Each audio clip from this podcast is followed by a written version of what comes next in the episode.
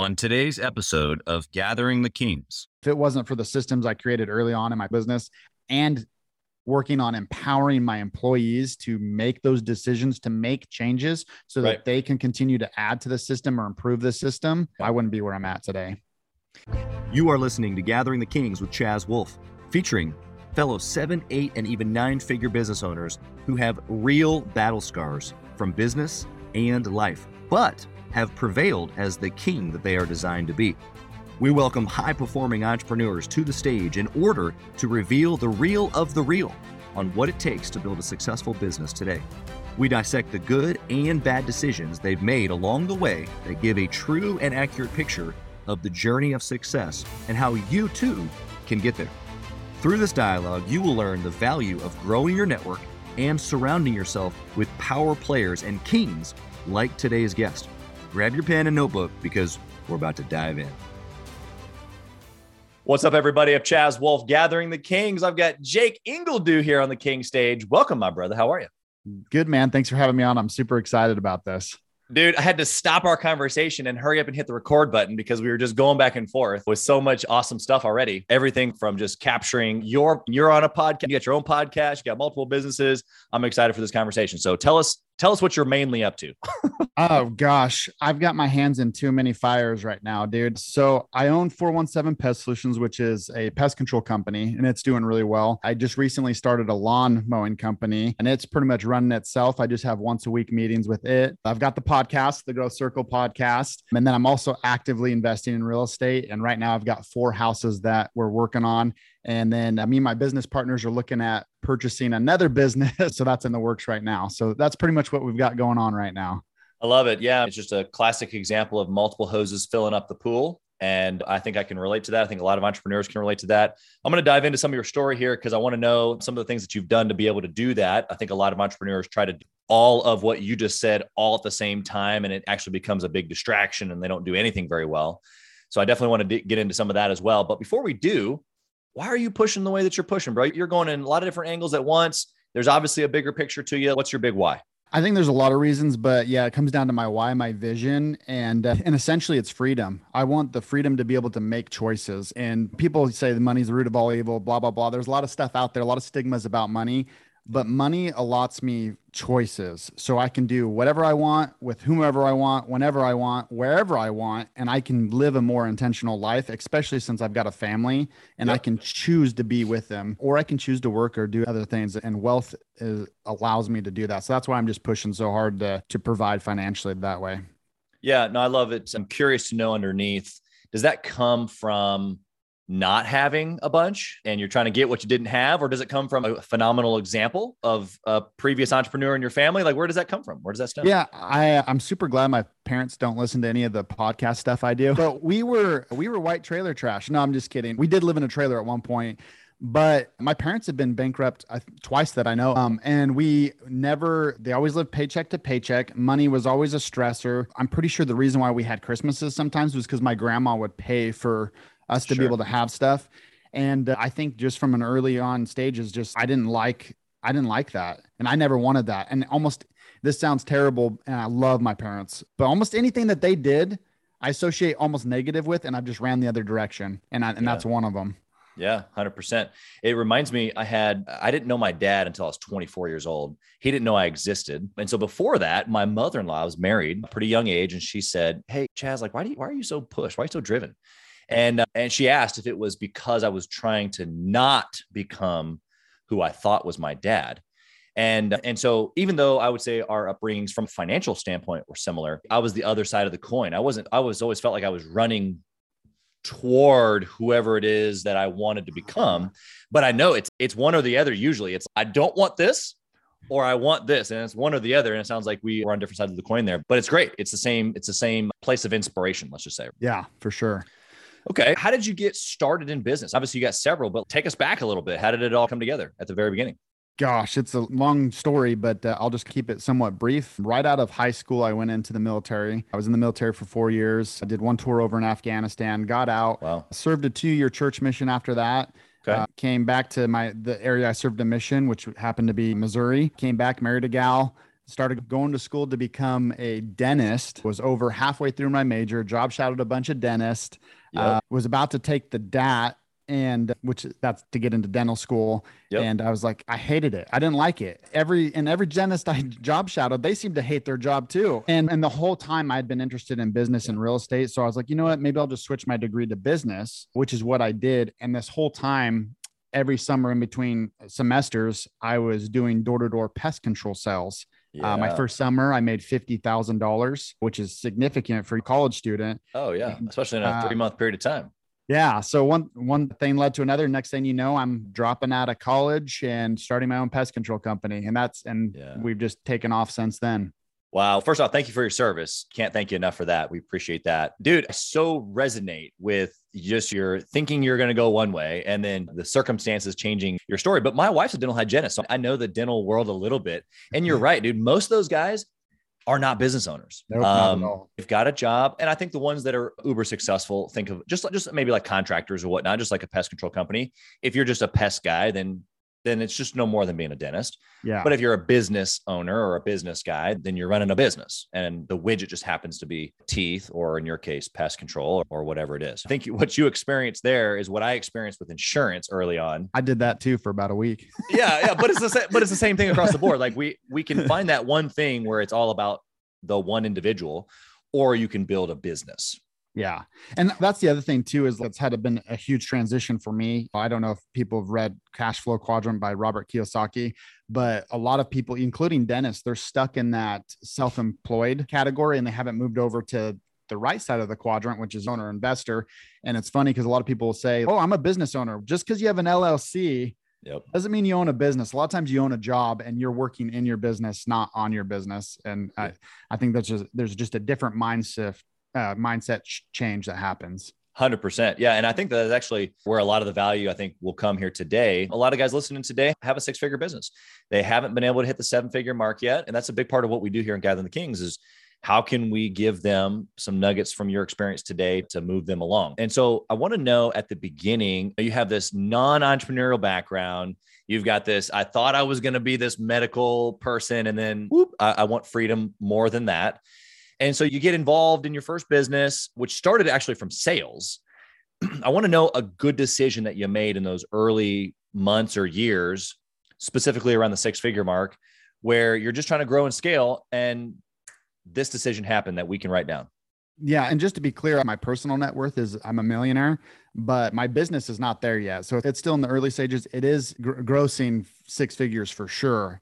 Next year probably will be seven figures. But some of the things that we focused on early on that I felt was very beneficial, and it's probably because I read all the time. I read almost daily. I knew from the get go I wanted to create systems so that my business could run without me, so that I could go on vacation with my family or go do other things and not be working in the business and have a job, but actually have the freedom that I wanted. So that's one thing I focused on. I really focused on quality of service and getting Google reviews, which really propelled the business. And I'd also say probably the, the other thing that I focused on from the get go that helped me scale my business is having mentors. Like Yeah. I, I know I'm not the smartest person in the room almost every single time. And I just, I am very good at leveraging other people's time, effort, talents, resources, and using that to help me scale. Yeah, I love it. And thank you for being uh, reminding me and just being honest there because you're right. The majority of folks that we have on the show have done seven figures in revenue. But, and the reason why that is, is because, and we have, and you can do either one qualify with the net worth or with the revenue. And it, the net worth is actually harder. I want to, I want to take a little side note here and go to that because most guys, just because you've done seven figures in revenue doesn't mean that you're keeping it and let alone that it's part of your net worth. So there's like several stages here, usually of doing seven figures and then having a net worth of seven figures. So the fact that you have multiple things going on at the same time, has that gotten you there? Or was it real estate? Like, how did you get the seven figure net worth before doing seven figures in revenue?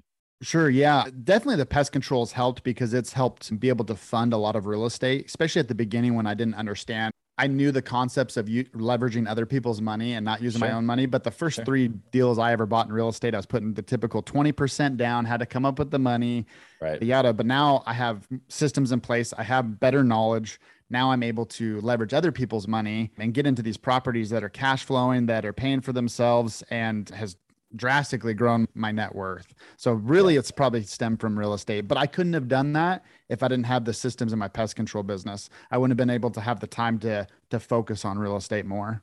I love it. I love it. And so is that a natural transition for you to think as a business owner is building? Maybe there's not like a certain distinction of revenue, but as he's building systems, he's slowly removing himself and then real estate is the next uh, attention unit play for an yeah. entrepreneur yeah, I'm one of those people. I'm like super laser focused. When I am on something, I like block everything out. So it's uh, a catch 22. It could be good and bad.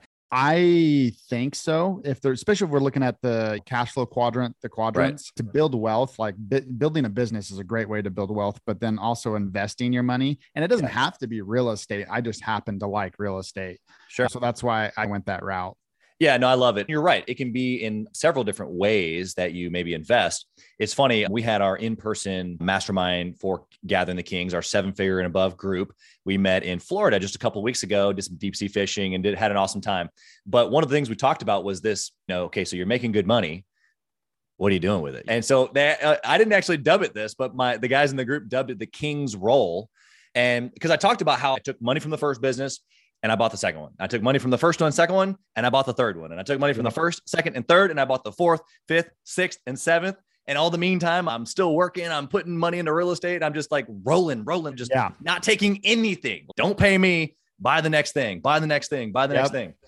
And that's what you're talking about it was so funny too because I had this conversation with one of my other friends that's a multimillionaire, and I'm like, man, because as soon as I hit, I just recently hit the the millionaire mark, and I'm like, man, I feel poor as crap, dude. Yeah. and he's yeah, it's not all that it's cracked out to be. He said you right. you're gonna feel poor till you hit your first five million, and I'm right. like, I'm seeing that, but that's a lot yep. of it's because I'm taking the cash and we're reinvesting it. Where there's usually not much money in the bank because we're constantly like buying, trying to buy up more businesses, start new businesses, get into more properties and things like that. Yeah, I think it's I think it's a, good perspective, and he gave you the right number. That one to three million, it's not a lot, and I don't say that to discourage folks because you got to get there first right? There's got to be a stepping stone somewhere. I think that's um, why they say the first million's the hardest to make, man. The second and the third, and you just got and you just you just keep rolling it. But to, to go off of your point here, uh, the day I became a millionaire, I was 29 years old. I knew it was going to happen with this one deal that I was doing. I knew that I had already done the math, right? And so I walk over to my wife, deal's done. I shake her hand, and she's like, "Why? Like we're in the garage, just me and her. What's going on here? Why are you shaking my hand?" And I said, "You're shaking the hand of a 29 year old millionaire." And she was like, "Wait, what?" And so I did some math with her, and she was just because I'd been talking about it. I'm going to do this before I'm 30. I'm going to do this before I'm 30. I'm going to do this before I'm 30. And shook her hand. She smiled and smirked and said, "You little sucker." and I went back to work. Like nobody else knew. Yeah. I didn't post changed. on Facebook. Yeah, nothing else changed. I just went right back to work. I, I relate to that 100%. Yeah. I that's my goal too is to get so right now I've hit the first million and I still feel like I said poor as crap but but by the time I'm 35 is what I, I want to be a multimillionaire by the time I'm 35 so that's my where I'm working towards. So I, I love it, man. And just like everybody else says, the second and the third, especially since you got multiple industries happening. Like I said, it's multiple hoses filling up the pool. I've I heard that many years ago, and uh, that concept has just always made sense to me. So I just uh, thought of something too. You asked me, and I didn't actually answer the question. Is how I was able to take my focus off of pest control some and to get into real estate, yeah. which we kind of yeah. highlighted the systems, but I was also able to do that because anything that I do, I try to think how can I use somebody else's time, effort, energy, yada, yada, yada. So I originate to delegate to elevate. Like I say that all the time to my, even my office staff. He's my office manager. Actually, he's, he's practically running my pest control business.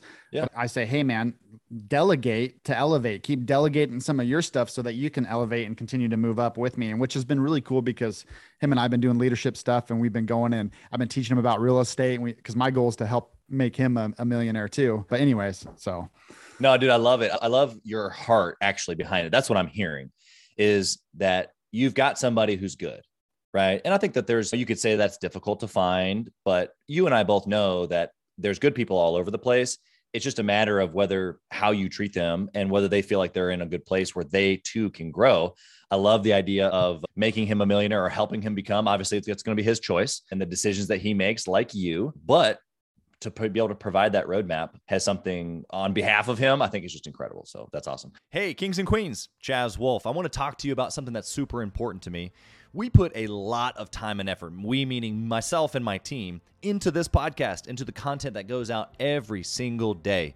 And if you have been getting any sort of value or insight from this, we want it to be able to reach other business owners too. So we would love if you would like, comment, share, leave a review, post, share again, all of the things on social media, on all the different platforms or even on the podcast mediums of Apple and Spotify. We would love to be able to get our content into more hands, more entrepreneurs, so they can grow their business as quick as possible. Together, we are building a community of like minded entrepreneurs who are committed to growing their businesses to new heights. So let's do this. Let's help each other. Let's help each other grow. What about a bad decision, bro? Give us the juicy details. What have you done to just screw oh. things up? Gosh, do you want me to talk real estate? Do you want me to talk? I mean, give business? me the juiciest one you can think of. Dude, I'll tell you the most recent one that I did that cost me probably over $20,000. So I bought this real estate property, got it off the market or off market. So it wasn't yep. on the MLS. I bought it for 85,000.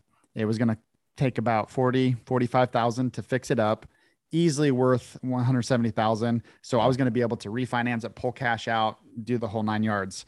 I got a contractor in there because I was being cheap. I got a cheap contractor in there. And because I'm a person that doesn't like to micromanage people and I didn't have the system in place for this property, I pretty much let the contractor do his thing. I showed up one day and he was texturizing as he had put new fixtures in, which is like a big no no. His the job site was a mess. He was jumping from job to job. It was a complete disaster. And the big mistake that I made is not only did I have the not have the system in place or do my due diligence to make sure he was a good contractor. Yeah. I paid him, I had already paid him up in full and the job wasn't mm. completed.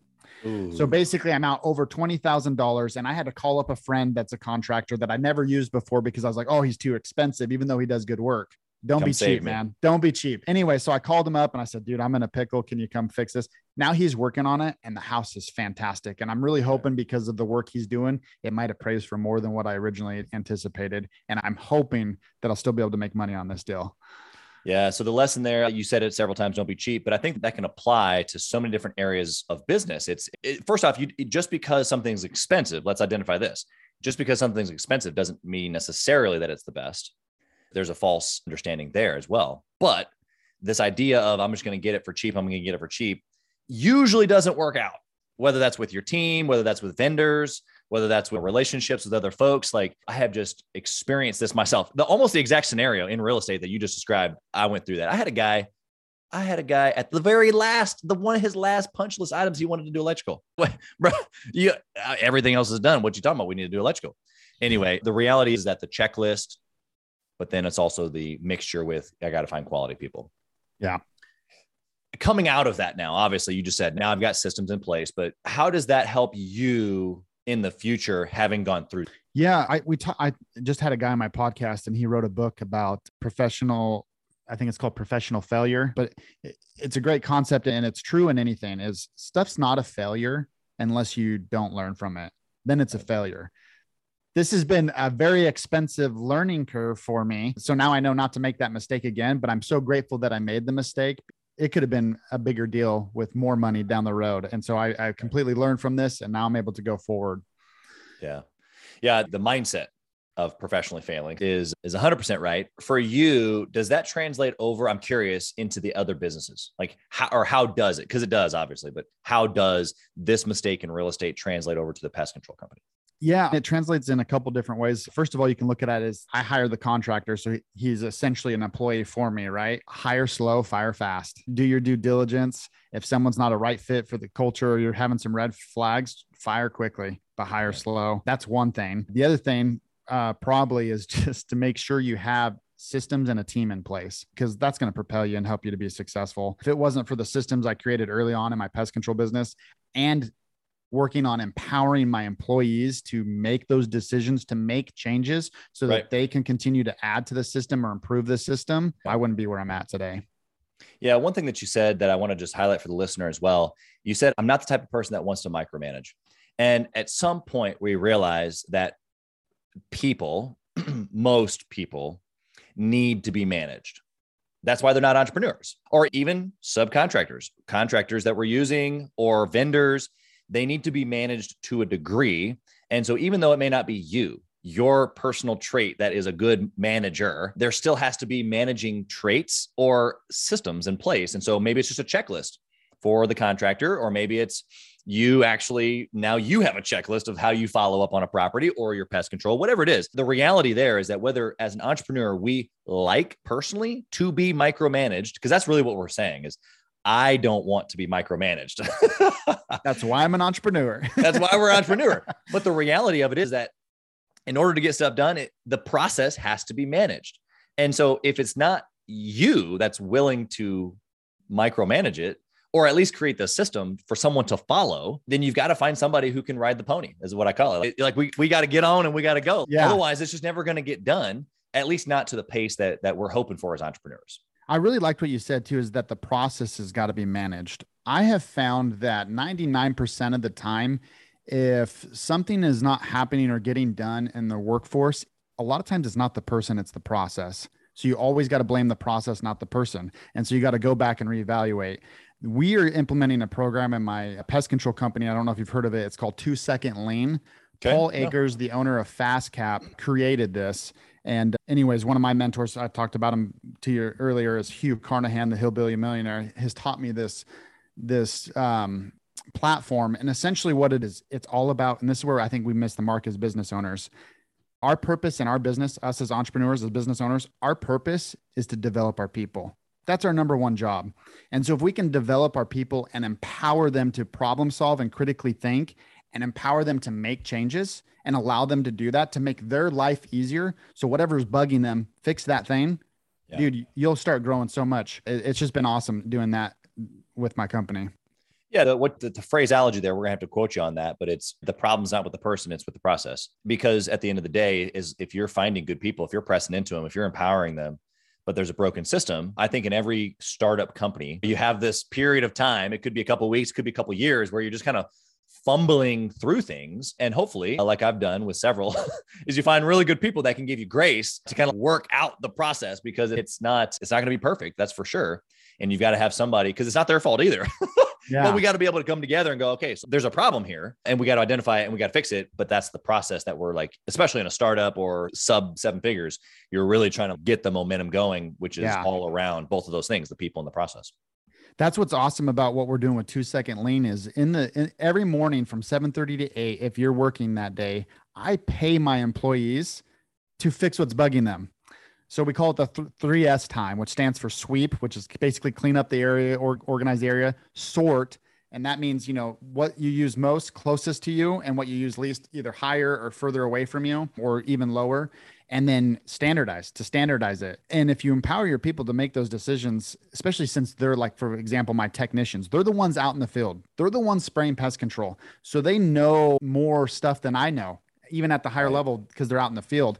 For an example, where I'm going with this is we made a process to where they get in the they get out of the truck when they're at a customer's house they grab the backpack sprayer they grab the handheld sprayer they walk up to the front of the door, put the backpack sprayer down, use the handheld, go on the inside, come back out, drop the handheld down, grab the backpack, do the outside, then grab both and put in the truck because we're thinking on such a micro level of how to be more efficient, more effective, and yada, yada. I did a ride along with one of my guys and he wasn't doing that. And I'm like, why aren't you doing it? Come to find out, because the backpack's so heavy, it was a pain in the butt to put it down and then to reach down, grab it, and pull it back up. So now what we do is we back into people's driveways. The tailgate comes down. They put the backpack on there because it's on them. They just sit it there and then and they do that. But you yeah. won't know that unless you follow the process all the way through and and empower them to say, "Hey, when I take this thing off and get it back on, it sucks. I don't like doing it." Yeah, um, fix that thing. Fix yeah, exactly. Thing. I love that attitude. Uh, okay, so I want to go speed round with you here. My first question is around your all-time trackable metric. So if you take all your businesses, real estate, pest control, lawn care, all these things, dwindle them down into one trackable metric. If you could only track the one forever and ever, what would it be? Man, I saw that in your outline and I instantly three things automatically come to mind. And I don't know if I can narrow it down, but I'm just going to tell you the three things and then I'll okay. probably pick one from there. Your, your bottom line, right? Net income, your ratings, like your ratings. And then I'd, this is probably, I'd say the number one for me because I'm doing two second lean. If my people are making improvements and not just in the company, but their own personal lives, then I know that my program of developing them is working. Um, yeah. So that'd probably be my number one metric. Is to see them making those improvements in their personal life. If you have people who are improving in their personal life and improving your business, are they engaged? Oh yeah, for sure. And they're Is excited to come to work Yeah, exactly. because they get to make improvements. And their Yeah. boss values their opinion and their ideas and they're empowered to make those changes. You can offer people more and more money. A lot of times you don't need to offer more money. Just offer them the opportunity to make changes, to empower them to change ideas or to improve their job to make it easier, more convenient, more comfortable for them. Yeah. Yeah. I this I know it's probably not as applicable with pest control, but the work from home scenario for me when companies started going work from home and a lot of people were anxious about it and then and trying to get people back to the office as soon as possible. And to me I'm like like it's 2022, bro. What can I offer my person? If I'm a good manager, if I'm a good communicator and a good person that sets proper expectations, really all I want is a certain deliverable. And if that person gets those deliverables done in Hawaii, fantastic. If they get them done on their porch, fantastic. Or if he gets if he's got eight routes to do and he gets those out those eight routes done in 4 hours and the other guy gets them done in 8 hours, what does it matter? I just maybe I'm a little different in my thinking, but I just see it as a tool to be able to use inside of businesses, whether it's work from home or something similar. My point is that we can look at what it is that we're asking people to do and ask, does it need to be done this way? Since we've always done it this way, does it have Yeah. to be done this way going forward or can it be different? Can we offer some flexibility here? Does that help them grow as an individual? Maybe, maybe not. Yeah, I don't you- know. You learn so much more by asking questions. Something we try to do in my company is ask why five times. It will help derive the- solution a lot of times. Like, why are we doing it this way? Why this? Why this? And ask it five times, and you'll be like, holy cow, here's a better way. Yeah, dude, that makes me think of oh, it's that old adage. It's the Thanksgiving turkey or ham gets cooked in a pan, and mom cuts off the end of the this end of the ham, that end of the ham, and the daughter asks or son asks, "Hey, mom, Oh, why do we do that?" And she was like, "I don't know. Grandma always did." And so he goes into the next room, and hey, Grandma, why do we cut off the ends of the ham? She's, like, "I don't know. My mom always did." And so he goes in the next room. Great grandma's there. She's 90 years old, and hey, great grandma, why, why do we do this? She's like, the pan I used back in 19 whatever it wasn't big enough. So I had to cut off the ends of the ham. And so here we are four generations later, still cutting off the ends of the ham with a huge pan. We don't Yep. need to. What, what are we doing? Asking why is huge, man. I love that. Okay. What book would you recommend that a six figure business owner, or maybe in your case, a six figure net worth person, uh, uh, read to try to get to that seven figure net worth? Gosh, I'm a big reader. There's a lot of books I could throw at you, but if I had to narrow it down to probably my number one, at least right now, is Slight Edge. And it's all about doing the daily disciplines, being consistent with it, because eventually it's going to compound itself. Like Yeah. it might be a grind at first, but eventually it's going to hit that growth curve. And all those little, small, simple things that you were doing on a consistent basis are going to propel you. It's so good. It's a good reminder too. Such a good book. It's been years and years since I've read it, but you're 100% right. It's the 1% every day and they do add up. I posted on Facebook a couple of days ago about basically if you just take a 3-year extremely focused period of time, the rest of your life changes. It's Yeah. just long enough where most people won't do it. But Yeah. easy enough to where anybody can do it. Yeah. And that is the truth. That's the slight edge right there. Do you intentionally network or mastermind with other entrepreneurs? Oh, for sure. I've got the Growth Circle podcast. So, of course, we get a lot of entrepreneurs and investors and business owners on the podcast. So, we definitely network that way. I'm a part of a couple masterminds, a couple real estate groups. And in fact, me and some of my business partners were looking to create our own mastermind group that's very exclusive and very small and intimate. But yeah, I network all the time. If I could get paid to network, man, I love networking, which I guess I do get paid to network because seriously, your net worth is your network, man. If I didn't have the resources and the people that I know, some of the opportunities that have come would not have come. Yeah, hundred percent, or even the knowledge to to be able to handle those situations when they came. I think it's a, a both sure. and hearing your story, especially with uh, how you've built your wealth. That's fantastic. Okay, I got a question for you that's not on the sheet. Throw you a little curveball here. If you only had one hour in the week to work on your business, what would you do in that one hour to successfully run your business like you do now? One hour a week, One hour a week. probably. Ooh, that's a tough one. I probably would just focus on developing my people, and we we already have a system for that that we do on a daily basis. So then I would just turn it into a weekly basis where we're developing my people and empowering them to make decisions and improvements and standardize it. Yep, love it. Okay, and last question for you: If you lost it all, Jake, what would you do? go after it again. like it's so funny. Like I feel like my mind around money has changed so much because I used to be, I used to have that scarcity mindset where it's, man, if I lose it all, and it, I feel like that fear limited me from my poten- some of my potential. And I've realized money's a game, man. Like sometimes you win, sometimes you lose. But dude, you can go get money again. It's not that. It's once I've realized the power of like leverage and networking dude, you can go get money and make money so easy. Yep, I love it. The uh, the idea of uh, rolling over didn't cross your brain. No, but it was the, the, but the, the first million in, was so hard though. Come dude, on. the pride in me would probably be like, oh, suck. Everybody saw me at the at doing what I was doing and then come down to the bottom. Yeah, it would suck. And I'd have a little bit of pride about it, but I just got to be humble enough to like, all right, let's go again. I'd like to see some of these other people try. At least I'm trying. At least I'm putting myself out there. A lot of people aren't even yeah. willing to step out in the dark and try. It's funny. You're the first person I've asked this question nearly on a hundred shows now. And you're the first person that's brought up the feeling of, oh, dang, the it's pride. Yeah. But it's the I once was I was once featured on a seven figure plus podcast and now I have nothing. It's that moment where we can get in our own way, really. And so, my question to you on that is how is that for you? Or how do you think that same thing is holding the listener back? I think that people get too caught up with fear and, oh, but I'm not this, I can't do this, yada, yada, yada. Or they feel like they don't have all the information to make the decision. Dude, you'll figure it out as you go. Just start taking massive action. You start taking action, you're going to learn and you're going to go.